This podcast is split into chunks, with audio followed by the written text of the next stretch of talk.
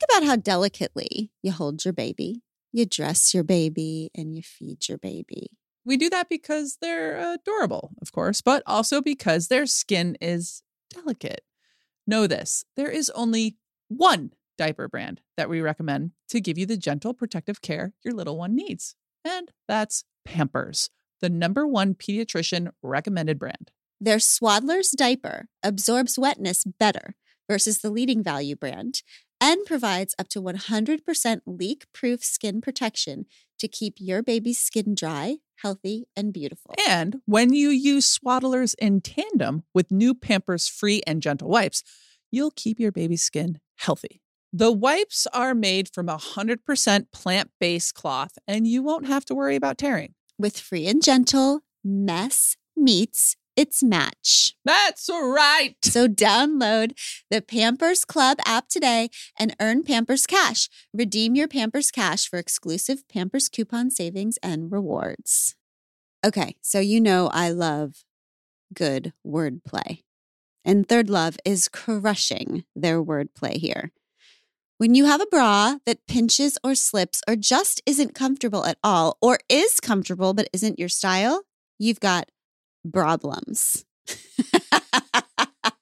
How excited was Third Love when they thought of problems? Well done, Third Love. I see you. When you wear Third Love bras, you've got no problems. They fix the problem of size exclusivity with their famous half cup sizes that revolutionized the industry by giving more options to find a bra that fits. And they fixed the problem of guessing what bra will fit you with their virtual fitting room and other helpful guides. A bra size chart, a bra 101 education section that's basically an FAQ for all your burning questions, and a ton of great reviews from real people. My sister just texted me 99 problems, but pinching isn't one. It's time to get your problem solved. Visit thirdlove.com and get $15 off your order with code podcast15. And because I'm mine, I walk the line. Welcome back to We Can Do Hard Things. For today's introduction, I'm going to pass it over to my sister Amanda. Sissy, go. Thank you, Glennon. You're I'm going. Um, I am so excited for today. I have been banging the drum for this week's episodes since before we even aired our first podcast Correct. because this week is menopause week. And we are demystifying menopause. We are sharing accurate information. We are forging solidarity over a process that will, for most of us, comprise over half of our lives. Mhm. For me, this is about menopause, but it's about so much more than menopause because menopause mirrors this cycle that is in so many aspects of women's lives. Because with menopause, women are experiencing something deeply personal and it's near universal for women, but we do not have access to the information to know that the experiences are typical. So we think there is something wrong with us. Mhm. And that fortifies this culture of silence and misinformation. And that is what leads to powerlessness and shame. I just feel like it's exactly encapsulates everything we try to do on this podcast, which is to say, see that thing that is deeply, deeply personal to you and vital to your quality of life, that thing that we don't talk enough about, that is the thing that we need to bring into the open. Because disempowerment thrives in silence and low information and loneliness. Mhm. In in thinking that your issues are singular and the result of your personal failings, but empowerment thrives in solidarity and shared information. And in recognizing like this that the personal is the political and your personal issues are connected to this wider struggle that we can actually help walk each other through. Mhm. And so I'm just so excited. And I feel like it's an opportunity too to see that it's not by accident that we have such little information and that we don't know what's going on. And s- just so for anyone who doubts the patriarchal minimization of women as a reality, I just think it would be fruitful to have a quick comparison to start off our conversation. Woot So- woot. Woot woot. About 18% of men experience erectile dysfunction. Okay, this is the inability to get and keep an erection. You can't walk to your mailbox without being inundated by a Viagra or Cialis ad, Right. assuring men that they do not have to live like this. Right. And the Super Bowl is essentially s- sponsored by the idea that justice requires good sex for men for the entirety of their lives. Correct. Our Department of Defense in a four year period spent $294 million on erectile dysfunction drugs. This is how strongly we believe that men's quality sex life should last until the day that they die. Mhm. Yet menopause is experienced by nearly all women and dramatically affects not only their sexual experience, but every aspect of their lives for up to 20 years. Correct. This, it's their mental health, your ability to sleep, your ability to do work. But we don't get a Super Bowl ad. Mm-mm. We don't even get information. In fact, the silence and misinformation about symptoms and treatment is so pervasive that 73% of women are never treated for their menopause symptoms. Mm. We're told it's a natural process. Just deal, just deal. But guess what we don't do? We don't tell 70 year old men who can't get a boner that it's a natural process and they just need to deal. That's not acceptable to, to us as a society. Nope. But these debilitating systems for up to 20 years for a lot of women is an acceptable outcome for our society. And so we are here to reject the culture that says that women's quality of life is dispensable and to reject the status quo that says women should adjust to a lower quality of life instead of insisting that information and medicine adjust to support a higher quality of life for women. And this is why we are very honored to have with us today the woman who wrote this. It should not require an act of feminism to know how your body works, but it does. Her name is Dr. Jen Gunter, and she is here this week to help us understand how our bodies work in menopause. This is an exercise that, that is as much an act of feminism as it is a medical act of service. And we are so grateful. Before I read Dr. Jen Gunter's bio, Sissy, I just want you to know if you ever want to quit the podcast and just run for president, I will work so hard on your campaign. Dr. Jen Gunter is an OBGYN and pain medicine physician and the author of The Menopause Manifesto, Have It, Love It, Read It Cover to Cover, The Vagina Bible, and The Preemie Primer. She is the host of the podcast Body Stuff. I listened to all of them this weekend, all of them. TED Audio Collective and of the streaming docu-series Jensplaining. She blogs at thevajenda.com and her writing can also be found in the New York Times, Glamour, Dame, and other publications. Her mission is to build a better medical internet. She has been called Twitter's gynecologist, the internet's OBGYN, and a fierce advocate for women's health. Welcome, Dr. Jen Gunter. Oh, thank you so much for having me. Thank you. Ah, this is Sisters Moment.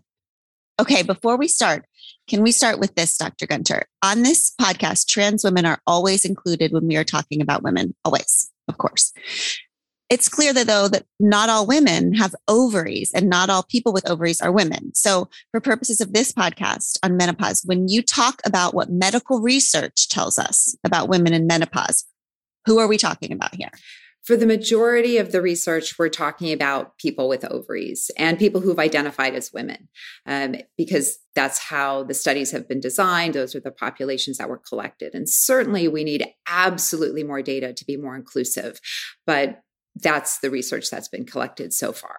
Okay, so there is there anywhere for people who want more more of us involved in this conversation to find research about their own bodies, or is it just that the research has not been done anywhere? Well, for someone who never had ovaries to begin with, menopause as we know it won't exist right. because you won't have gone from the the sort of cyclic changes in hormones to to not having that. However, if somebody is on uh, estrogen uh, for their hormone therapy and then they decide to reduce the dose or they decide to go off of it, they could absolutely experience similar symptoms. But the long term consequences of that, we don't actually have that data yet. And so we absolutely need more research. Mm-hmm. For people who are going on testosterone, who have ovaries, they may also get menopause symptoms. They may not. Sometimes test- testosterone can protect it, sometimes it doesn't. It also might depend if you have your ovaries removed or not. And so there are some permutations and combinations there that can absolutely influence things. And so we just, we don't have a lot of robust data. That I think also just reflects in general with menopause. You know, we've only had a real sort of increase in good research, you know, in the last sort of 20 years. Mm. I think it would be great to start with just kind of menopause 101. Technically, menopause refers to the the moment when it's been 12 months since your last period. But there's also this very long transition over a number of years. And I think it's for most women, it's a seven years. Is that right? Yeah, it can vary sort of anywhere from four to 10. And, and this is part of the problem is the terminology is a little bit clunky mm-hmm. and it works for us in medical studies, but that doesn't always translate into how we talk about it in public. So that's actually one of the issues. So medically, menopause is basically the date of your last period. But nobody knows that when they're having it, just kind of like you don't know the date you start puberty or the date you end it, right? Postmenopause is everything that happens sort of after that. And premenopause or the menopause transition is a period of time before. But the other wrench is we can't tell you it was your last period until we're a year beyond your last period. So you're almost tripping over yourself a bit with the terminology, which adds to the confusion. And so it is very fair to think of sort of the whole experience from starting into the menopause transition, the time leading up to menopause, and everything that happens afterwards as menopause because symptoms are very similar and there's really only a few medical reasons why we need to know if your periods have truly stopped or not. That's so important because we think menopause periods, but there's so much more than to it and you have talked about it as puberty in reverse. Can you just walk us through kind of the basics of eggs and ovulation so that we understand all of this in the context of of how our bodies work, not just one day we get our periods when we're younger, and then one day we stop getting our periods when we're older. Just the super basics of the follicles, the eggs, why it's happening this way. You bet. Absolutely. Because it's true. You know, we do such a bad job teaching not just about puberty, but obviously, if we don't teach well about puberty, we're teaching nothing about menopause. I mean, I think kids learn more about frog biology than they do about their own biology, which I mean, not that I want to slag on comparative animal physiology or anything, but you know, it would be practical to learn about your body. Yes, say. it would be. It would be, wouldn't it? so basically, we're born with all the eggs, which medically we kind of call follicles, that you're ever going to have. So, kind of that one cool fact is when you're a fetus, all of your eggs were inside your mother right? So it's like this sort of like nesting doll type of thing. So you're born with this complement of follicles. And by the time you hit puberty, maybe you've got about 300,000 or so left, which is ample. And over the years, you start to use your follicles up. Every month you ovulate. You don't just get rid of sort of one follicle. There are actually many that get recruited. I always sort of say it's a group effort to get the best one. So everybody's on team follicle and we got to get the best one each month. It's a team effort. And, you know, you're sort of the team gets kind of, you know, run out of players. You only have so many to pull from the bench, right? So hmm.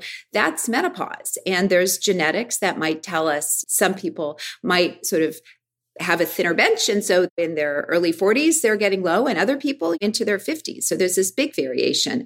Also, not that I know anything about sports, but I'd like to use sports analogies. So I might have them all totally wrong. So just. Abby would love this. You're speaking her language. So, so, so, can I just ask a quick question because yeah. I didn't know this. So, when menopause starts for you is based on how many eggs you started with? That's one of the variables. And then how fast that they're lost. And that's related to so many other health issues, right? So, for example, if you smoke, you actually um, end up losing more follicles and having, you know, more follicle sort of death, if you will. And so it happens earlier. Okay. And so there's a lot of environmental factors, genetic factors that go into this. And so when you get to the menopause transition, what's happening is there's fewer and fewer follicles. So to get the amount of estrogen you need, it takes the analogy I use here is it's sort of like you've already had a bunch of people retire from work and the manager is trying to make the remaining people make up all the difference. So there's a lot of shouting that's going back and forth. So your brain starts cranking up the signals to tell your ovaries like, "Hey, we need more estrogen. Like, come on, get to it." And so it gets a little chaotic in the office when you get yelled at. Nobody likes to be yelled at. Mm-hmm. And so sometimes hormone levels are high and sometimes they're actually low because it gets chaotic. And this is why, for many people, the menopause transition is actually the worst time for symptoms because it's people always think it's this sort of steady, slow decline, but it's not. It's up and down and up and down. And you may go a couple of months with higher estrogen levels, and then months with shorter cycles, and months with longer cycles. And so it's really true chaos, mm. kind of like puberty.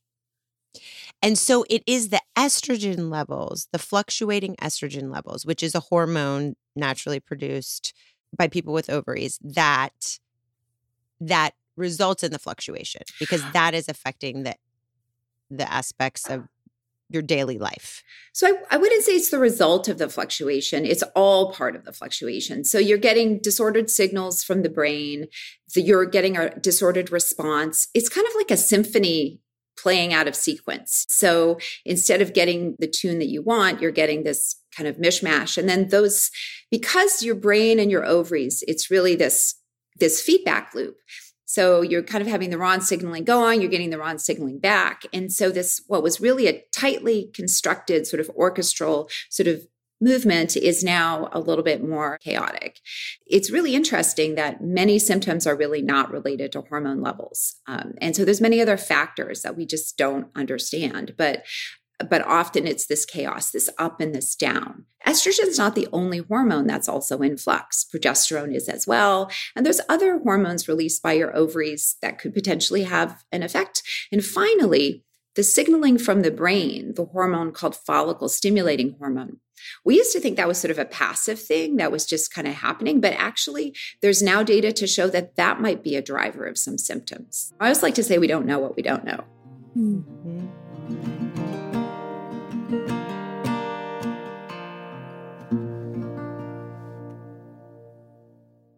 Think about how delicately you hold your baby, you dress your baby, and you feed your baby.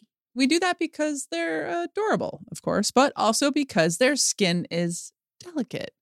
Know this there is only one diaper brand that we recommend to give you the gentle protective care your little one needs, and that's Pampers, the number one pediatrician recommended brand. Their Swaddler's diaper absorbs wetness better versus the leading value brand and provides up to 100% leak proof skin protection to keep your baby's skin dry, healthy, and beautiful. And when you use swaddlers in tandem with new Pampers free and gentle wipes, you'll keep your baby's skin healthy.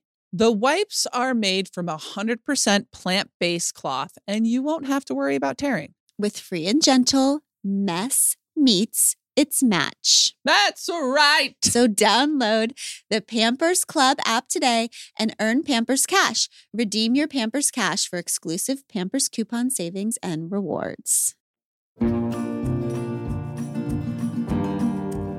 This whole period where you're having the chaos, this is all we refer to everything pre cessation of periods as perimenopause. So you said there's an early stage of that and a late stage. Can you walk through that so people can understand those phases? Yeah. So again, getting back to this clunky language. So we have words like perimenopause, premenopause, and the menopause transition. And perimenopause is everything leading up to menopause plus a year after Premenopause is everything leading up to menopause, and the menopause transition is everything leading up to menopause. Now, medically, we go with the menopause transition, and I think trying to to make the language sound as similar is is a good idea. But so there's an early phase and a late phase, and the early phase can start for some people, you know, even 10 years, 12 years sometimes before their last menstrual period. And the most common symptom is uh, a mild sort of irregularity in menstrual periods. So it's normal month to month to have sort of up to a seven day variation in the length of your periods. And that's primarily due to the time it takes to remember how I said it's a group effort to ovulate. That's sort of the time it takes to recruit the group. There's several waves of, of eggs that develop. So if the first wave is brilliant and you got great estrogen, well, then maybe there isn't going to be a second wave. But there can be a second wave, there can be a third wave. And so because your body is trying to come up with the best egg for pregnancy, right? You always have to think even though we were definitely not put on this earth to reproduce, you do have to think about the biology in those terms because that sort of it's all evolved for that. So it's all sort of the evolution to get the best egg, to get the best outcome.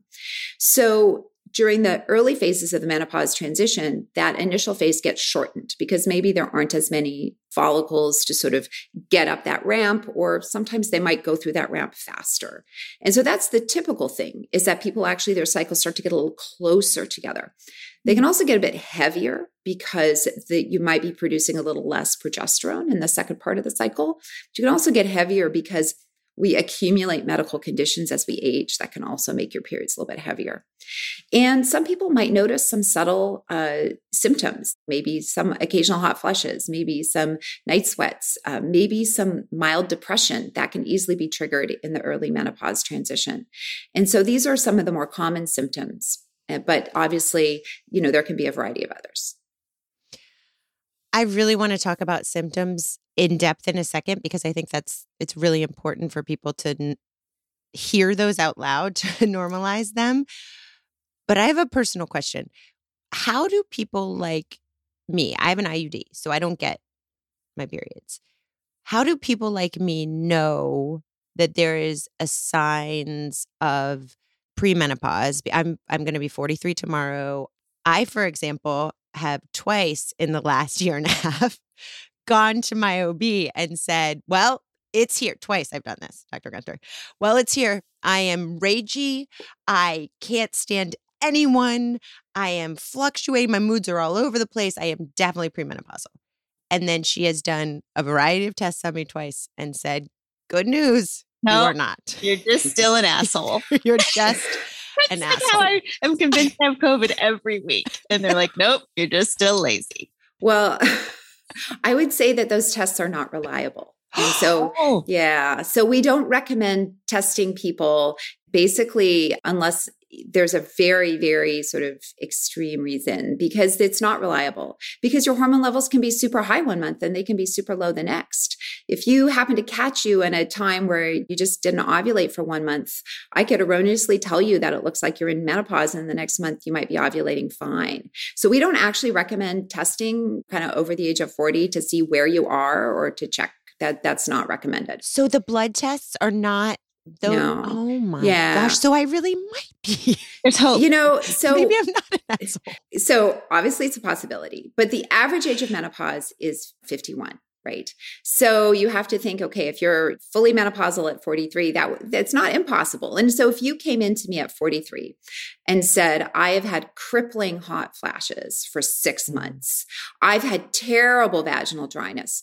43 is a little young, and so I might check you just to see if you're not getting close, but if it looks like you could have come and gone. If you're 45, I wouldn't. Right. So it's sort of between 40 and 45 is a little bit of a sweet spot, but to spitball and see, are you close? You there? You can't tell that. Hmm. So with an IUD, the great thing about it is you are unlikely to experience the menstrual chaos. Yay, modern medicine. That's great, right? I'm all for better living through chemistry. So you're unlikely to have the, menop- the menopausal uh, menstrual fluctuations, which happen Meaning to like super heavy, some, and then Right. closer together and all that. stuff. right Okay, or that or goes away. skipped periods right like i i thought i was done i was on a plane i was flying to europe i was 50 i had had a period in seven months the plane had just taken off the seatbelt light came on and super soaker. Awesome. You know? Um, so you won't get that. So that's amazing. But you're still ovulating with a Mirena IUD, right? So mm-hmm. you will still get hot flashes. You'll still get night sweats. You'll still get those other symptoms, which about 75% of people experience. And so it's possible that that if you're having a big mood change, it could be very early menopause transition, but it could be depression, it could be everything that's going on in the world. Mm-hmm. And you want to check and make sure it's not your thyroid because thyroid disorders are more common among women as they age. And so, a really important thing not only do we miss a lot of menopause, but we also blame everything on menopause mm-hmm. and then miss other conditions. So you yes, kind of talk about look at that. Everything. That is huge. Can you talk more about that? Well, I mean, it's just part of the whole general dismissal of women and people with ovaries in general. You're either hysterical or you're not sucking it up enough. It's like we're always on the edge of a knife. You're either too complainy in one direction or too complainy in the other. I don't mean to laugh about it, but it's awful. And that's medicine in many ways is just a reflection of our society. That's how our society is treating people. That's what we see a lot of times in the office. So symptoms are very common. The main one is is menstrual regularity, And that's the one symptom that will go away when you're menopausal. Other ones, hot flashes, are experienced by about 75% of people. And there's about four different ways people can get them. Some people get them early in their menopause transition and then they go away. Some people get them later. Some people don't even really get them until they're menopausal. And then there are people who are super flashers. They just get them the whole time. And and I, I I appear to be a super flasher. So yay, go me, go team. Um, so other symptoms that, that people experience joint pain is actually quite common, and we don't really understand why.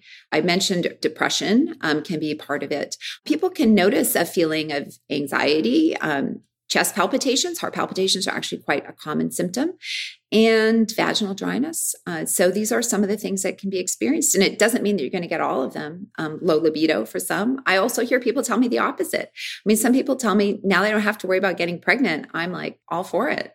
Mm.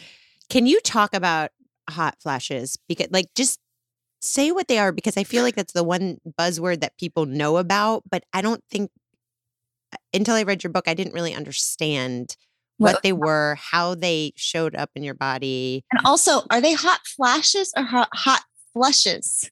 Well, I personally like the term hot flushes because a flash is like to me, a flash is instantaneous, right? Oh, it's a flash of light, but it's not a flash. It stays for quite some time, usually a couple of minutes. Hmm. I personally prefer the older term from the 1700s, hot blooms, because it really does feel like the heat is blooming out of your head. Mm. And every time I use that term in the office, people who have them, they're like, oh, that's way better. Mm. Plus, it's like a flower. It's like, yeah, you're blooming. It's something, it's an incredible experience. You're just like, I feel like it's a, the gynecological version of you remember that old horror movie that call is coming from inside the house yeah like it's really like that you're like how is this happening it's very complex and we've only been able to even get a basic understanding of it since MRIs and that type of imaging became available, right? Because it's not as if you can put an electrode in someone's brain and monitor it. So basically, the signaling, reproduction, and temperature control are tightly linked. That's why during the second half in your cycle, your temperature goes up because that's optimal for implantation. Mm-hmm. So if mm-hmm. you think about an area of your brain, the hypothalamus, as like a motherboard, it's got reproduction wired in. It's got temperature control wired in. It's got all kinds of things wired in. So the problem is if one thing kind of isn't working well, it can affect the other. That would be the best way to explain it. And so there are um, neurons that that tell you when you're feeling heat and these neurons are um, are suppressed by estrogen and so without estrogen your brain starts to tell you you're hot when you're not so every feeling you have is there because your brain tells you it's there, right? So your brain is telling you you're hot and you're not really. It's sort of like fire in the hole. So what do you do when you're hot? You try to dump heat. So you your your blood vessels all dilate and all the blood rushes to your skin and that's the redness and the flushing that you can get. And then that creates more heat because the heat's coming out, right? So you feel that wave of heat. Um, and then that's why a lot of people shiver after feel cold afterwards because you were never hot to begin with, but now you've sweated and flushed and got rid of all this heat. So you've actually lowered your temperature. So you're just sitting, hanging out with your people or whatever. Yeah. And what does it feel like to begin to bloom? Oh, well, you're thinking, what? Wait, what? Why am I hot? And then all of a sudden, it's for me, it starts kind of like in my head and upper chest. And that's where most people describe it. It's really fascinating that people don't really describe it from the waist down. And it really feels like like the inside of your head is getting hot and it's just like coming out and it's so awful. You can't get away from it. You you literally want to rip clothes off. Like you're just like oh my god i got to get this off.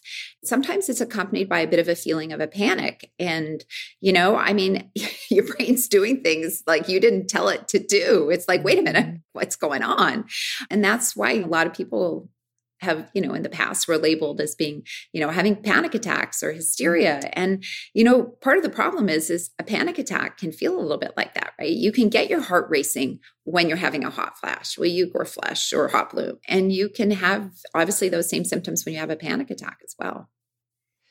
So when people talk about night sweats as a symptom is that having a hot flush at night is that just like while you're sleeping and that's yeah. they're soaking their sheets and stuff Okay. Yeah. And so what happens is it often wakes you up, but not all the way, right? Because we have all these different phases of sleep. And so sometimes it's not like you're waking all the way up, but it's taking you close to waking. So you're having some disrupted sleep or disordered sleep and you are really hot. So my partner tells me all the time, he would sort of be like going to uh, roll over and, you know, cuddle me in the middle of the night. And he'd be like, whoa, it's like a pizza. Same. It's a pizza. I, I mean, Dr. Gunter, it's unbelievable. Like I, will wake up just soaking like the whole sheets, the the pillowcase, the and then I'm too lazy to do anything about it. I have friends that like get up and change. And I'm like, no, I just sleep in it. I just sleep in it.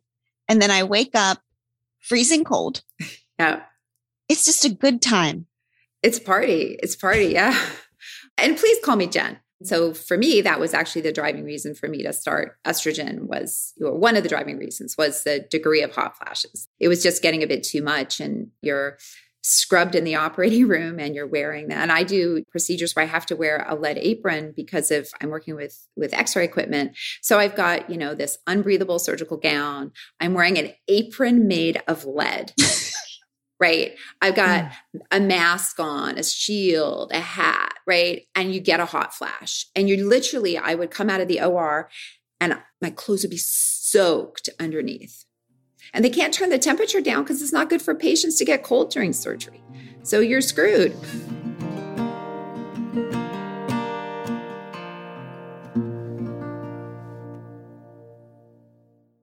Robert Half research indicates nine out of 10 hiring managers are having difficulty hiring. If you have open roles, chances are you are feeling this too. That's why you need Robert Half. Their specialized recruiting professionals engage with their proprietary AI to connect businesses of all sizes with highly skilled talent in finance and accounting, technology, marketing, and creative legal and administrative and customer support. At Robert Half, we know talent. Visit roberthalf.com today.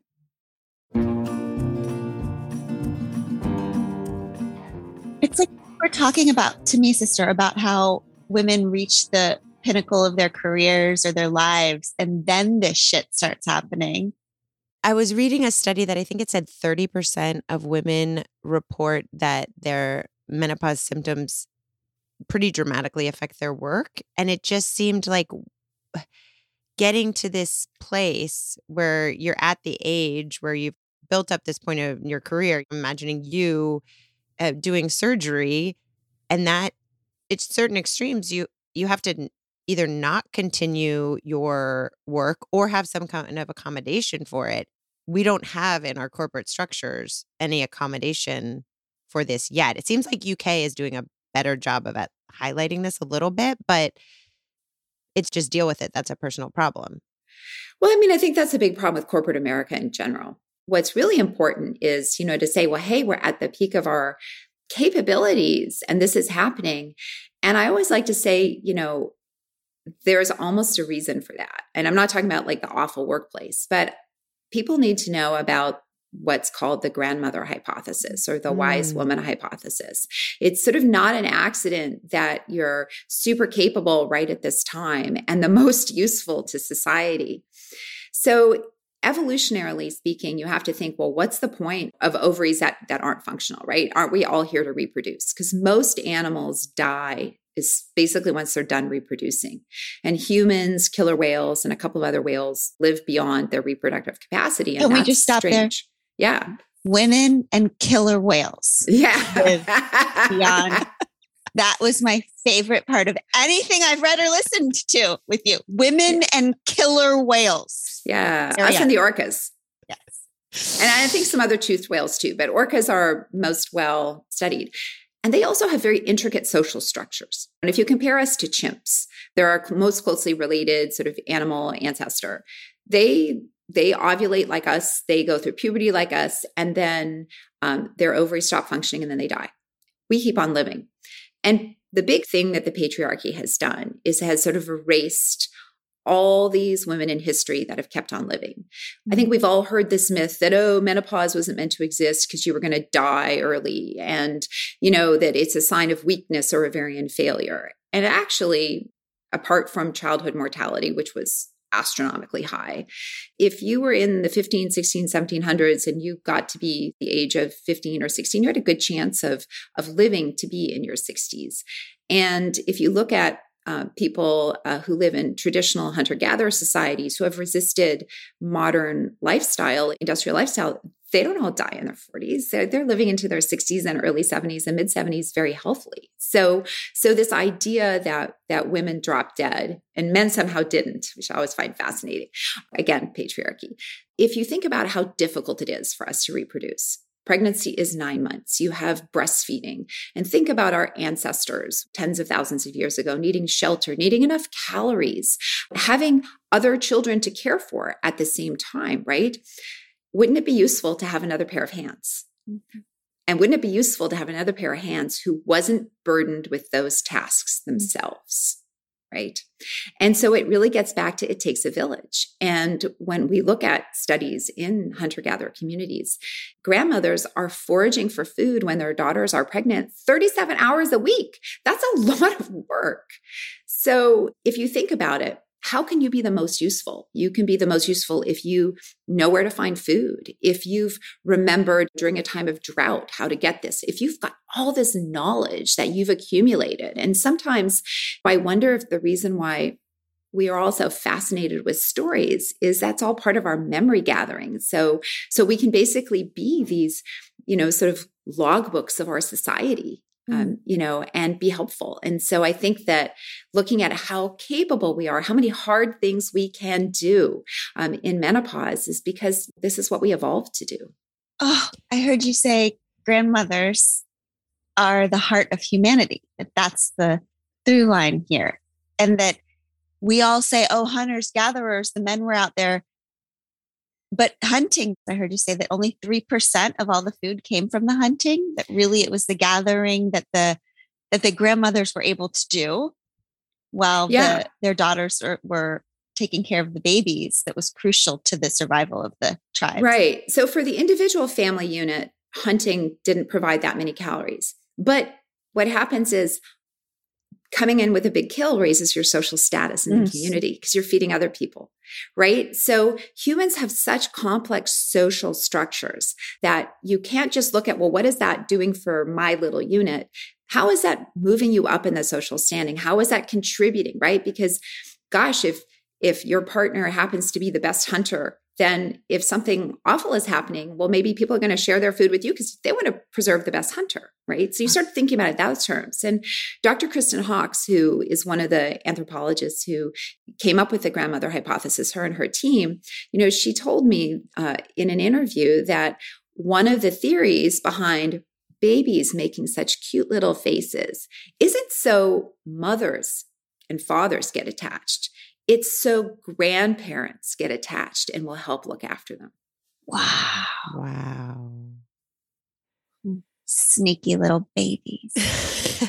So it's fascinating to think about it. Obviously, these are theories. And I always like to point out that doesn't mean that your only worth is being a grandparent. But what it tells us is that that we're all very useful, and it's really interesting in the hunter gatherer communities.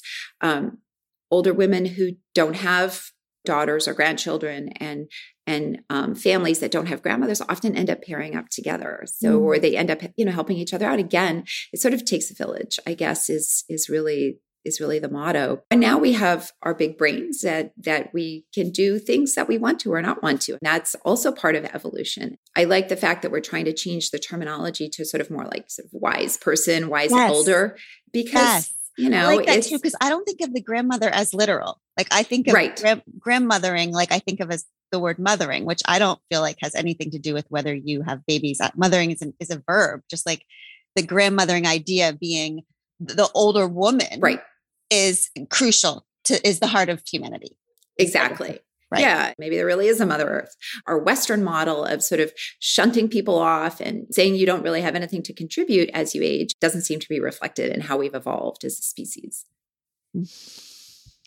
I heard you say that you, when you started experiencing your um, hot flushes, is when you started your hormone therapy. And I would really, really love to talk about that for a few minutes because every time someone dares to whisper ho- hormone therapy, you know, the reflexive response is, but it causes breast cancer. And so, can we please just really drill down on the Women's Health Initiative study of 2002 and how the premature release of that early data and the media frenzy caused millions of women to go off hormone therapy overnight and really to my mind robbed a generation of women from the therapeutic benefit mm. of hormone therapy. So can you just walk us through how that all went down and how that kind of changed in 2000 close to 40% of women between 50 and 59 were on hormone therapy and then in by 2010 it had plummeted to less than 7%? Yeah, so the Women's Health Initiative did cause a lot of problems. And I think though it's really important to sort of say there's there's a lot of things that are causing a lot of problems. And mm-hmm. so I want to take us back just a little bit before the Women's Health okay, Initiative. Great. So if you look at the 1960s and the 1970s, basically big pharma was the drive behind this sort of feminine forever hypothesis that the worst thing that could happen to you as as a woman was to get unattractive to the eyes of a man. That was basically it right? That's a worst thing the worst thing that could ever ever happen i can't believe they right? believed that in the 70s that's such a uh, crazy yeah, well, idea There's a book called Feminine Forever, which I have a copy of it. I bought it. I found it. You can find anything on Etsy. It advanced all these theories and it was written by this guy called Dr. Wilson. And he was, of course, funded by pharma, but it got picked up by Vogue and by Time and all this stuff. And it goes to show that if you're the only person talking about something people want to hear about, your message gets out, mm-hmm. right? So then big pharma sort of turned menopause into a disease to be managed, right? A disease to be cured. And then we started to collect data to tell us that, boy, look, people on estrogen actually look like they're living longer and they might have less dementia and they have have have uh, better hearts and so this, we went from treating menopause as a disease to estrogen kind of being preventative therapy that everybody should be on. But obviously, there's sort of still that background of, well, there must be something wrong with menopause. That's why we need to treat it. So then we had all this, um, what we would call sort of observational data where we'd said all these women decided to go on hormones. And then um, and then look they're doing better. But you also have to remember that people who decided to go on hormones were more likely to have education more likely to have access to health insurance would be higher socioeconomic status. All of these things are associated with a lower level of dementia a lower level of heart disease lower level of osteoporosis. There are other reasons. So that was the women's health initiative and it was possibly the largest randomized double-blinded placebo-controlled trial where where women started on estrogen there was a placebo arm there was also a taking calcium arm and a placebo arm so they were looking at diet they looked at all different kinds of things but we'll talk about the hormone arm and built into the study as every study is is a we're going to stop if this bad thing happens, right? So we knew that that hormones were associated with slightly increased risk of breast cancer. This was not news. When I prescribed estrogen back in the 1980s and the 1990s. I would say, look, we believe it prevents heart disease and prevents osteoporosis. That's a trade off for a low increased risk of breast cancer. We're trying to weigh the risks and benefits for the average person because the number one killer of women is heart disease. The study was stopped when they did an interim analysis that showed that we'd hit that level of um, risk with breast cancer, the risk that we knew about, right? And that um, it didn't look like there was any prevention of heart disease. In fact, it looked like it might worsen it. So it was stopped early. And instead of then beautiful papers being written from it and people trying to tease it apart and figure out what happened, there was a press. a press conference and they because they wanted to make a splash and I'm a firm believer in medicine not happening by press conferences. I mean, that's what Andrew Wakefield did, right? And look what happened there. So then it was all over on all the front pages because nothing gets more press than scaring women about something to do with their reproductive tract.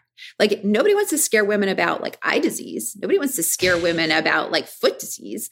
They want to scare women about the reproductive tract because mm-hmm. that gets press. And so then what happened over, you know, the next year or two as people started to scramble and take apart the study, they they found that the majority of people who were in the study were actually older than most people who get started on hormones. Because remember, we said earlier that the worst symptoms are in the menopause transition. So is starting hormones when you're 47 the same as starting it when you're 63? It may well not be at all. And so once the data was kind of teased apart, we found that over the age of 60, there seems to be a definite increase in risk of heart disease and dementia for starting hormones. So if you go 10 years without a period and then you say, I can't take it anymore, I want to start hormones, your risks with hormones might be greater than your risks without them. Okay. But if you are in the earlier group, if you are within 10 years of your last menstrual period or under the age of 60, then that risk doesn't seem to be there, that the impact on heart disease appears to be neutral. Uh, there is a benefit for bones for prevention of osteoporosis, and you can treat a lot of other symptoms. We don't have good data to tell us that starting hormones early prevents against Alzheimer's disease or dementia. Um, so we don't recommend people start for that reason. There's still more data coming in that area. But so we know that for people who are within that category, the risk is quite low if you're going to take hormones, and I'm talking about pharmaceutical hormones, not compounded stuff, because that's unsafe. If you're going to take pharmaceutical hormones, we don't believe that the risk of breast cancer even really starts to increase for a few years.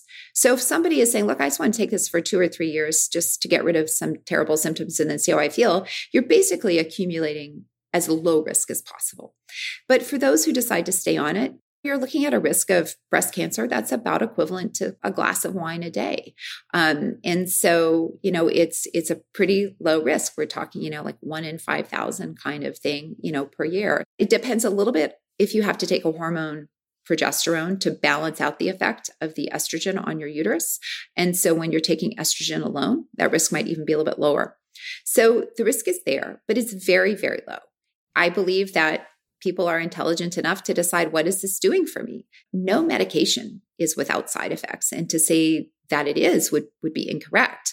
But the risks are very very very low and if people are suffering there's no reason that that is a risk that should hold them back.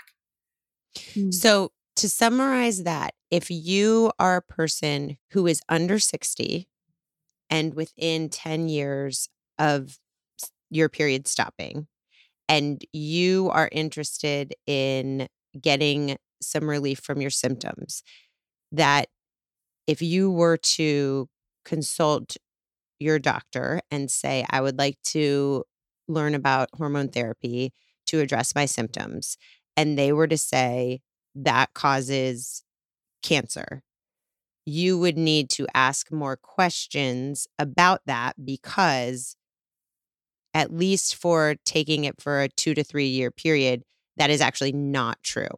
If you are in that period of time where you're within 10 years of um, your last period. Yeah, I mean, I would recommend that somebody sees someone who's certified by the North American Menopause Society. If they're hearing, don't take that because it causes cancer. Now, there are some caveats. If you're somebody with a personal history of breast cancer, that's a far more complicated conversation. Mhm. And the data that we do have is if you yourself have had an estrogen receptor or progesterone receptor positive breast cancer, then your risk of recurrence may well be higher taking hormones. If you are somebody who has a very high risk of heart disease, so you maybe have uncontrolled blood pressure or difficult to control blood pressure, you have very high cholesterol, and they calculate your risk of having a major cardiovascular event. We have a calculator for that.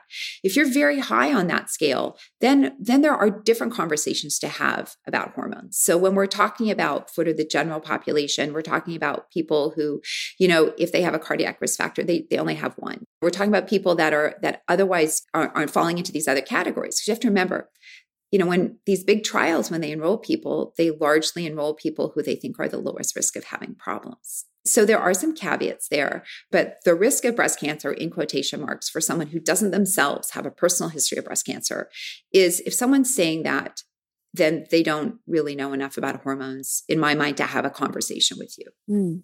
Got it. What is it called that we need certified doctors from where? Yeah, so the North American Menopause Society, NAMS, is a great resource. And I tell people instead of just Googling your symptoms, you know, going to like Dr. Google, if you put in your symptoms and put NAMS afterwards, North American Menopause Society, it will bring things that have um, NAMS stuff in it to the top. So you'll be able to give yourself basically a filter to get better content. The North American Menopause Society, that has doctors like me, we've done an exam to get certified. We have a greater interest in this and we're more aware of the literature. And so the cancer risk is just, you know, something that we wouldn't recommend holding back offering estrogen for but everybody perceives risk as being different right so some people you know might say well for me i don't want to do that and that's okay that's part of informed consent hmm Informed.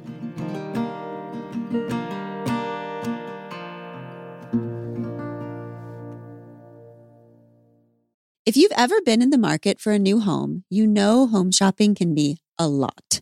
There's so much you don't know and so much you need to know. I know I've been there before, and I feel like I'm always expected to know everything despite having all of these questions.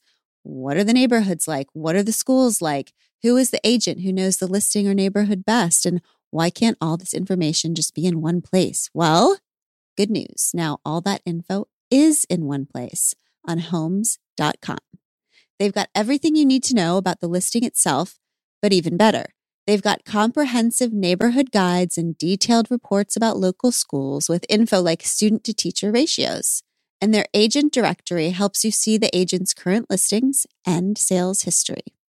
Homes.com collaboration tools make it easier than ever to share all this information with your family. It's a whole cul de sac of home shopping information all at your fingertips. Homes.com. We've done your homework. Women, I think, are are hesitant to even talk to doctors sometimes because we are so used to our symptoms being dismissed. We're so used to, you know, in a million different ways, walking into a, a doctor's office and having them minimize or even shame in insidious ways for even having needs or the symptoms of menopause can bring to a head everything we've been shamed to be our entire lives. You're just too emotional. You're just too fragile. You're just too needy. You're just difficult. All of these things. You're a right? hypochondriac, you're irrational, you're crazy, all the things. Whatever the newest words for hysterical are, whatever the culturally appropriate word for that is, passing. So I would love for you, I know that there's no script, right? But what should a woman do who feels like she is having symptoms of menopause? They are affecting her quality of life. What might a woman say to her doctor to actually get the, the help she needs Right. and avoid being dismissed? So the first thing that I would say, I mean, I absolutely agree with everything you know that you said. Uh, That's why I write my books, so people can go into the office and say, you know, I love it when people say, "Well, Dr. Jen Gunter says this." So I think the first thing is to get educated. The other thing that I would say is to make a list of the things that are bothering you. Mm-hmm. Because sometimes what happens is when you go to the doctor and you have all that simmering rage from the patriarchy and all that simmering rage of how you feel, and then you're in that stressful power imbalance, sometimes you kind of don't say what's really important to you what yes. you've been thinking about you're just you're just so you're so upset it's and i've been there i have children that have very complex medical issues and i've been there in the office and all of a sudden i'm a doctor not being able to like advocate for what i want so it, mm-hmm. like any big thing plan for it in advance so i tell people to make a list of the things that are bothering them sit down and think about it if you're having hot flashes pay attention to how often they're happening if your sleep is just so and make a list of the things that are sort of in order of importance.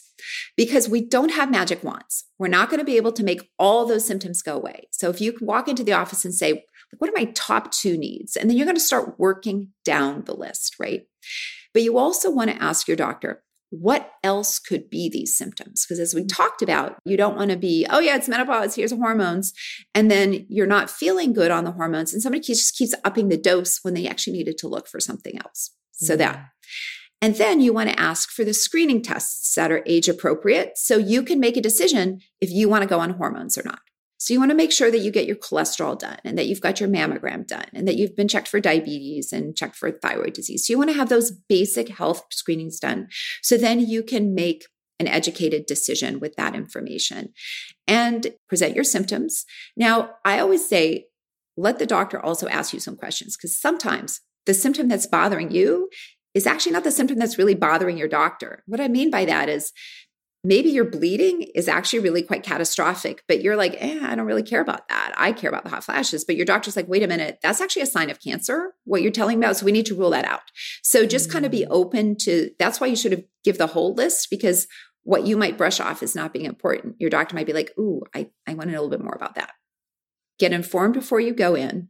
Um, make a list of your symptoms of your bother factor. What would you like to go away? And try to focus on the, the biggest two. Uh, and then, and that doesn't mean that you can't address the others, but you know, it's hard to address multiple things at once and mm-hmm. and then um, get your screening tests done and then and then make a decision based on that and then can you give me a line like if if the doctor says something dismissive after all of that what is an empowering, assertive way to just let a doctor know that we won't be dismissed and we're going to redirect? We're not going to walk out of this place without a plan. Well, so what I would say is, well, I have a copy of the North American Menopause Society guidelines with me right here. And they say this Mm. The North American Menopause Society has their guidelines for physicians, what experts have told us to do. Everything I've told you about hormones is from that. So if you have a doctor who is not willing to follow those guidelines, then you need another doctor. All the studies have been hashed upon, and we've sort of decided what's the right thing that we can tell people with the information we have. So, so I would say that you know if if your doctor says, oh, oh, oh gosh, okay, well, I mean, I mean, someone probably shouldn't be managing your menopause if they're completely unaware of of the guidelines. Mm-hmm. Um, but you know, that would be the the thing. Knowing what the guidelines are from the North American Menopause Society or the American College of OBGYN, or if you're in Canada, the Society of Obstetricians and Gynecologists of Canada. I love this. We're going to think first. We're going to make our list. This reminds me of how I deal with my mental health doctors. Is like go in with the list with the list of symptoms and problems and wishes. Sit down, I- explain them all, but also allow questions, be open to what the doctor is saying. And then, if we feel dismissed still, bringing out our National American Med- what North the hell? Amer- North American Menopause Society. Yes. So know what it is because because you need to sound better than I just did. Okay. That's a great plan. I like that. Okay. Excellent. Yeah. And we're going to include everything on that list that even the things that we have been socialized to think are private and personal and embarrassing because many of the things on that are going to be on this list overlap with those things that we're trained to to be ashamed of including Jen, something we're going to talk about um, on Thursday's episode because we got a lot of questions about this, including the way that menopause symptoms intersect with sex. Mm-hmm. That's a big one, and that might need to be on your list. Great. Um, Sex on the list. Come back for menopause, sex, and rock and roll on Thursday, everyone. we will catch you back here for our radical acts of feminism, which are just understanding our own goddamn bodies. Okay, see you back here. I give you Tish Melton and Brandi Carlile. I walked through fire, I came out the other side. I chased desire, I made sure I got what's mine. And I continue to believe